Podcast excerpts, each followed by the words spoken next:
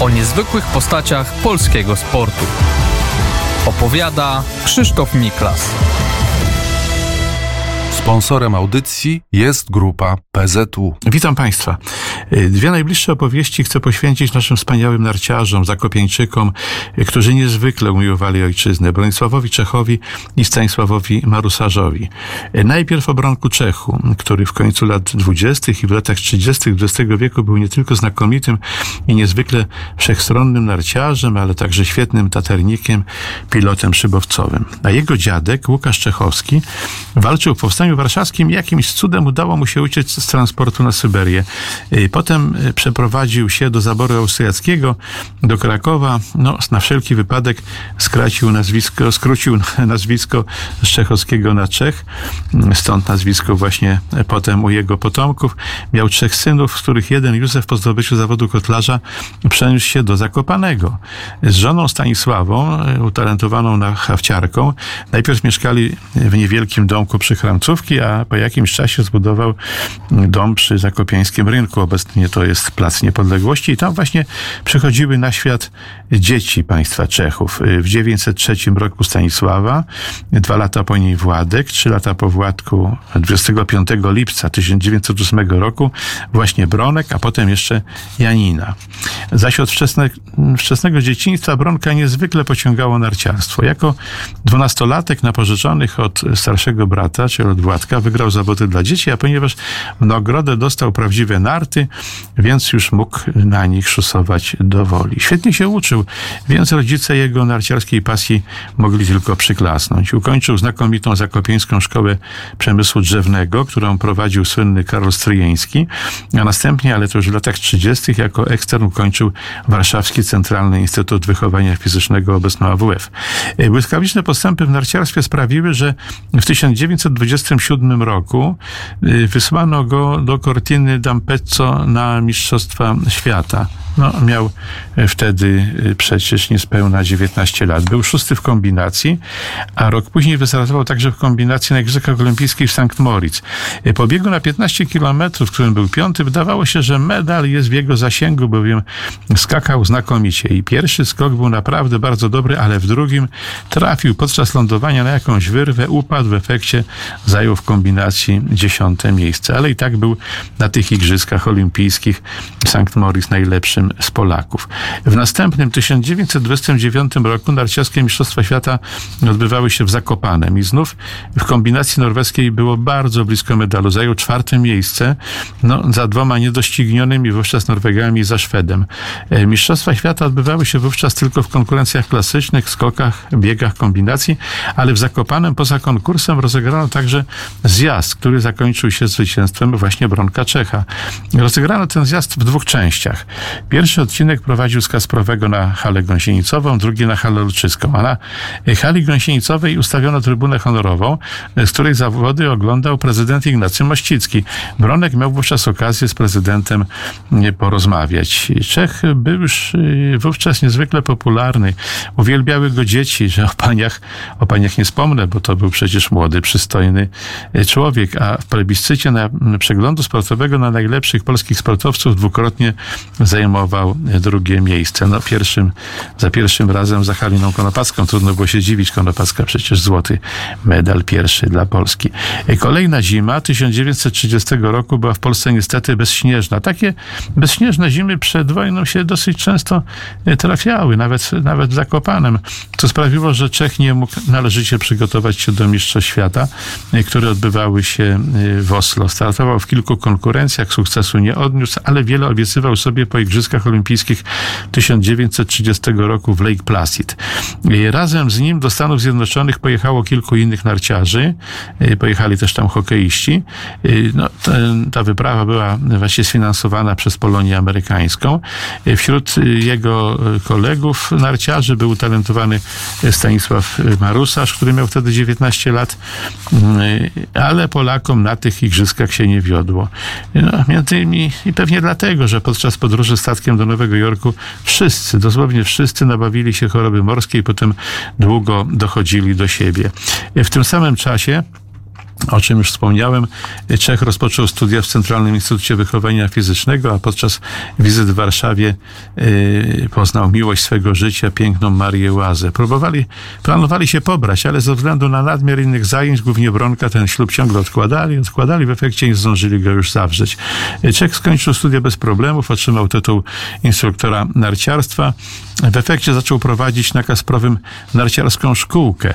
W 1936 roku zbudowano kolej linową na Kasprowy, a do pomocy Czechowi zatrudniono Austriaka Zepa Rella, wcześniej świetnego Alpejczyka, trenera, no, był takim asystentem Czecha, no, ale to zatrudnienie Rela, jak się miało po kilku latach okazać, e, miało, e, było brzemienne w skutkach. O tym, o tym opowiem za chwilę. E, w 1936 roku Bronek Czech jako trener przygotowywał polską ekipę do zimowych Igrzysk Olimpijskich w Garmisch-Partenkirchen. No, był też chorążym polskiej ekipy, sam również wystartował, ale w sztafecie, gdzie wspólnie z kolegami zajął siódme miejsce a ponieważ tej samej zimy w Innsbrucku rozgrywano Mistrzostwa Świata w konkurencjach alpejskich, też na nie pojechał, tam wypadł całkiem dobrze, zarówno w zjeździe, slalomie, kombinacji uplasował się w połowie drugiej dziesiątki na prawie 50 startujących. To były miejsca 15, 16, 17, no całkiem przyzwoite jak na możliwości polskiego narciarstwa. A w 1939 roku Mistrzostwa Świata w konkurencjach klasycznych po raz drugi odbyły się w Zakopanem. Bronek Czech przygotował polską ekipę do startu. No, wbrew oczekiwaniom Polacy nie zdobywali jednak, nie zdobyli jednak w tych mistrzostwach zakopieńskich medali. Stanisław Marusarz, który rok wcześniej w Lachtii był wicemistrzem świata, w Zakopanem zajął piąte miejsce, y, a czwarty w kombinacji był jego stryjeczny brat Andrzej. Przez kilka lat, konkretnie od roku 1927 do 1931, Bronek Czech był czołowym, był czołowym taternikiem, jednocześnie był ratownikiem Tatrzańskiego Ochotniczego Pogotowia Ratunkowego. Kilka razy wspólnie z kolegami jego wyprawy w Tatry ratowały ludzkie życie, ale sam dokonał wielu niezwykle trudnych przejść, przy czym siedmiokrotnie były to przejścia premierowe. Już nie będę dokładnie tych szlaków wymieniał, ale to, to naprawdę były bardzo trudne, bardzo trudne, niezwykle trudne przejścia, a w tych wyprawach y, no, zespołowych zawsze byli też inni czołowi taternicy, Wiesław Stanisławski czy Jerzy Ustupski, który potem został znakomitym wieślarzem. Na Igrzyskach Olimpijskich w Berlinie zdobył w dwójce medal wspólnie z Rogerem Werejem. E, także znakomita taterniczka Lidia Skotnicówna, ale właśnie tragedia związana z panną Lidią i jej siostrą Marzeną na zamarłej tej turniej sprawiła, że Bronek zaprzestał uprawiania e, wspinaczki. Otóż na oczach jego i Ustupskiego siostry Skotnicówny, Lidia i Marzena odpadły ze ściany zamarłej turni i poniosły śmierć. Następnego dnia Bronek z kolegami z Topru eskortował ciała sióstr do Zakopanego. Bronek Czech był człowiekiem niezwykle i wszechstronnie uzdolnionym, naprawdę bardzo utalentowanym, z wiele różnorakich, wiele różnych zainteresowań. Pięknie rzeźbił w drewnie, malował na papierze i na szkle, grał na skrzypcach i na akordeonie, jeździł motocyklem, pływał kajakiem, ale pasjonował się chyba przede wszystkim poza narciarstwem szybownictwem. Na kursach pod Nowym Sączem uzyskał licencję pilota dwóch klas, nieco później został nawet instruktorem szybownictwa, a tuż przed wybuchem wojny dokonał zgubałówki pierwszego pierwszego lotu na jednym z trzech szybowców przydzielonych harcerskiemu klubowi sportowego. No, przychodzi tragiczny wrzesień 1939 roku. Bronek Czech natychmiast włączył się w działalność konspiracyjną. Był taczańskim kurierem. Kilka razy przedostawał się na Węgry, ale no i tutaj właśnie wracam do tego Separella. Na ulicach Zakopanego w mundurze gestapo pojawił się właśnie Zep RL, ten sam, który z Bronkiem pracował w szkółce na Gazprowym. Zaproponował Bronkowi pracę z austriackimi bądź niemieckimi narciarzami, ale Bronek Czech kategorycznie te propozycje odrzuca. No, wisi na nim, jest na nim jakieś, jakieś widmo jakieś, jakieś ciężkie historie go czekają, tak wszyscy twierdzą, namawiają go, żeby, żeby opuścił Zakopane, żeby przedostał się na Węgry i tam został, ale on chciał zostać jednak Zakopanem, a 14 maja 40 roku, no przede wszystkim za sprawą tego Zepa Rella przyjechało po niego gestapo, a dokładnie miesiąc później, 14 czerwca 1940 roku, pojechał w pierwszym transporcie do Auschwitz. Na rękach miał wytatuowany numer 349.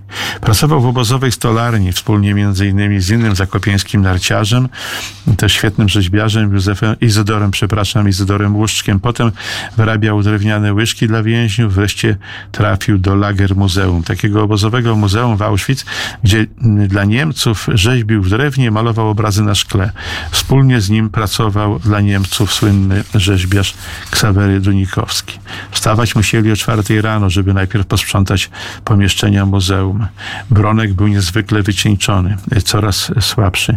5 czerwca 1944 roku jego serce odmówiło posłuszeństwa. Ciało Bronka zostało spalone w krematorium.